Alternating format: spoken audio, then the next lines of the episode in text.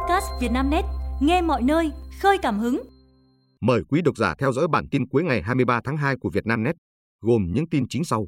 Hà Nội lắp đặt camera giám sát toàn thành phố. Triệu tập hai thanh niên trẻ chiếu nằm giữa quốc lộ. Xử phạt kịch khung một phụ nữ vi phạm nồng độ cồn nhưng không tước bằng lái. Hà Nội lắp đặt camera giám sát toàn thành phố. Ủy ban nhân dân thành phố Hà Nội vừa ban hành kế hoạch ra soát và nhu cầu lắp đặt hệ thống camera giám sát toàn thành phố. Việc này nhằm phục vụ hiệu quả công tác quản lý, phát triển kinh tế, xã hội của thủ đô. Hà Nội sẽ đánh giá toàn diện hiện trạng hệ thống camera giám sát phục vụ công tác quản lý, điều hành giao thông và quản lý quốc phòng, an ninh trật tự, an toàn xã hội tại các đơn vị lắp đặt camera giám sát. Từ đó, thành phố sẽ đưa ra các phương án khắc phục những tồn tại, hạn chế trong quá trình triển khai, quản lý, giám sát, điều hành, bảo đảm thống nhất đồng bộ, tránh trùng lập, mất mỹ quan đô thị. Bên cạnh đó, tổ chức khảo sát nhu cầu cần triển khai lắp đặt camera tại những khu vực như các mục tiêu, công trình quan trọng về an ninh quốc gia, danh lam thắng cảnh, tuyến giao thông, địa điểm phục vụ dân sinh như nhà ga, bến xe, sân bay, chợ. Căn cứ vào chức năng nhiệm vụ trong lĩnh vực được giao, các đơn vị đề xuất nhu cầu về áp dụng, tích hợp công nghệ thông minh, trí tuệ nhân tạo, AI vào hệ thống nhằm nâng cao chất lượng, hiệu quả công tác và hiệu quả trong đầu tư. Tìm thấy vé số trúng độc đắc Việt lót gần 56 tỷ đồng.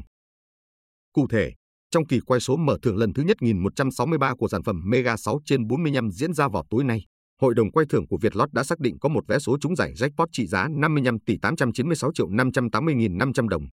Dãy số may mắn trong kỳ quay số mở thưởng lần này của sản phẩm Mega 6 trên 45 là 0417 19 27 28 36. Tấm vé trúng giải jackpot hôm nay chứa dãy số trên. Theo quy định của Bộ Tài chính, khách hàng may mắn trúng giải độc đắc sẽ phải đóng thuế thu nhập cá nhân 10%. Như vậy, vị khách hàng trúng giải jackpot hôm nay sẽ phải nộp khoản tiền gần 5,6 tỷ đồng thuế thu nhập cá nhân vào ngân sách địa phương phát hành vé số trúng giải nói trên. Các giáo viên tiếp máu cứu nữ sinh nhảy từ tầng 4 trường học. Trong giờ học, nữ sinh D, T, T, D, học sinh lớp 8A1, trường trung học cơ sở Nguyễn Văn Thuộc, thành phố Hạ Long, Quảng Ninh, nhảy từ tầng 4 xuống đất. Em D bị đa chấn thương và được các thầy cô đưa đi cấp cứu tại bệnh viện đa khoa tỉnh Quảng Ninh. Tiếp nhận D, trong trường hợp đa chấn thương nặng, bệnh viện đã bật báo động đỏ, hội trần các chuyên khoa và tiến hành phẫu thuật, điều trị bảo tồn chấn thương sọ não cho bệnh nhân. Các giáo viên đã tham gia tiếp máu cho học sinh và hỗ trợ, phối hợp cùng gia đình trực tại bệnh viện 24 trên 24. Đến 15 giờ ngày 23 tháng 2, ca mổ thành công và hiện bước đầu các chỉ số sinh tồn của bệnh nhân đều nằm trong giới hạn. 17 giờ cùng ngày, bệnh nhân đã tỉnh táo. Vụ việc xảy ra vào khoảng 9 giờ 55 phút ngày 22 tháng 2 trong tiết giáo dục thể chất, giáo viên trường trung học cơ sở Nguyễn Văn Thuộc cho học sinh xuống sân tập thể dục. Trong khi các học sinh bắt đầu xếp hàng, điểm danh bất ngờ nữ sinh D rơi từ tầng 4 tòa nhà học đường xuống. Ngay sau đó, em đã được nhà trường đưa đi cấp cứu. Hiện, công an thành phố Hạ Long đang điều tra, làm rõ nguyên nhân vụ việc, đồng thời cũng điều tra, xử lý các trường hợp đưa thông tin không đúng về sự việc, gây ảnh hưởng tới học sinh và nhà trường. Một bệnh viện thiếu 10 trưởng khoa, phòng, giám đốc nghỉ ốm. Ngày 23 tháng 2, theo thông tin từ Sở Y tế thành phố Cần Thơ, hiện tại, bệnh viện đa khoa thành phố thiếu đến 10 trưởng khoa, phòng trên tổng số 36 khoa. Nguyên nhân được nêu ra là các trường khoa, phòng nghỉ việc, nghỉ hưu. Bệnh viện đang giả soát kiện toàn các chức danh còn thiếu. Sở Y tế thành phố Cần Thơ cũng cho biết bác sĩ Trần Quốc Luận, giám đốc bệnh viện đa khoa thành phố, xin nghỉ điều trị bệnh và được cơ quan có thẩm quyền đồng ý. Lãnh đạo Sở Y tế đã có các buổi làm việc với ban giám đốc và lãnh đạo các khoa, phòng về hoạt động của bệnh viện. Trong đó tập trung kiện toàn các chức danh lãnh đạo quản lý các khoa, phòng còn thiếu.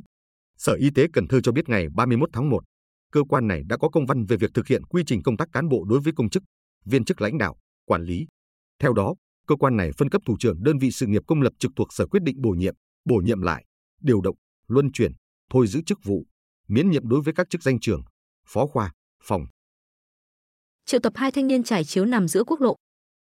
Ngày 23 tháng 2, Công an thành phố Cẩm Phả, Quảng Ninh đã triệu tập và làm việc với hai thanh niên trải chiếu nằm trên quốc lộ 18A, đoạn KM147+400 thuộc phường Cẩm Trung, thành phố Cẩm Phả.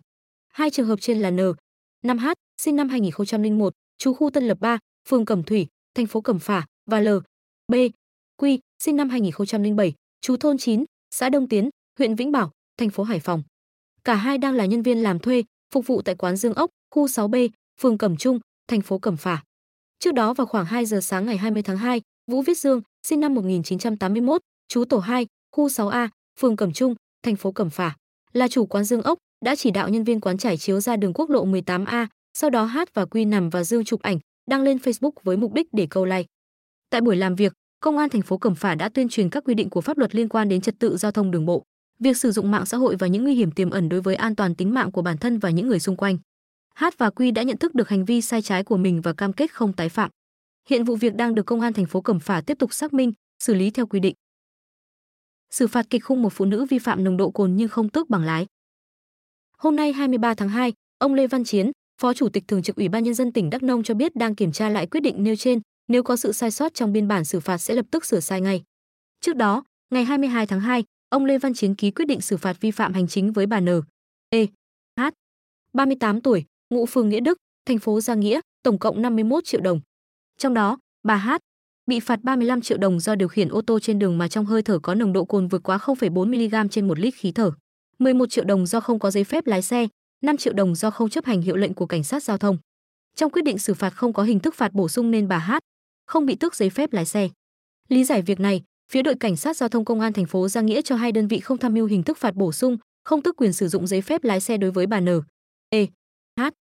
Do bà không có giấy phép lái xe. Trong khi đó, phía Sở Giao thông Vận tải Đắk Nông thông tin bà N. E. H. đã được đơn vị này cấp giấy phép lái xe hạng B2 hôm 14 tháng 1. Khoảnh khắc hơn 100 ô tô đâm nhau do đường đóng băng ở Trung Quốc.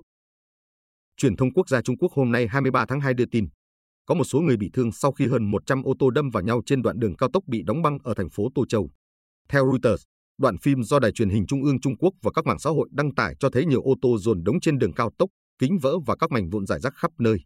Cảnh sát giao thông khu công nghiệp Tô Châu cho biết, vụ tai nạn làm 3 người bị thương và phải nhập viện, 6 người khác bị thương nhẹ. Hiện, giao thông đường bộ đã được khôi phục và nguyên nhân tai nạn đang được điều tra.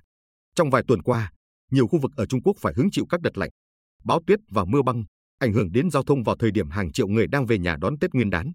Cơ quan khí tượng Trung Quốc duy trì cảnh báo cao về tình trạng đóng băng và nhiệt độ thấp ở một số khu vực miền Trung và miền Nam. Theo dữ liệu cảnh báo thời tiết trên Varifly, 34 trong số hơn 260 sân bay ở Trung Quốc đã đưa ra cảnh báo về sương mù và tuyết. Trường Đại học đào tạo ngành huấn luyện viên kiểm soát cân nặng, quản trị vóc dáng. Chương trình đào tạo hướng nghiệp ngành huấn luyện viên kiểm soát cân nặng và quản trị vóc dáng kéo dài 3 tháng, được tuyển sinh bằng hình thức xét tuyển.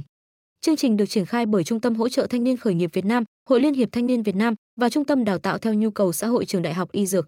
Trung tâm chuyển giao tri thức và hỗ trợ khởi nghiệp, Đại học Quốc gia Hà Nội, dự kiến tuyển sinh từ tháng 3 năm 2024. Chương trình hướng đến mục tiêu trang bị cho học viên những nội dung kiến thức cơ bản phù hợp với từng ngành nghề đang có nhu cầu cao, thúc đẩy khởi nghiệp đổi mới sáng tạo. Kết cấu chương trình khởi nghiệp ngành huấn luyện viên kiểm soát cân nặng và quản trị vóc dáng bao gồm phần nội dung chuyên môn về dinh dưỡng và khoa học sức khỏe do các cán bộ giảng viên của trường đại học y dược phụ trách. Phần nội dung về các kiến thức và kỹ năng phân tích thị trường và khởi nghiệp do Trung tâm chuyển giao tri thức và hỗ trợ khởi nghiệp phụ trách. Quý độc giả vừa nghe bản tin podcast thời sự tổng hợp cuối ngày 23 tháng 2 của Vietnamnet, được thể hiện qua giọng đọc AI của VB. Bản tin được phát sóng hàng ngày lúc 22 tới 23 giờ. Mời quý vị và các bạn chú ý theo dõi.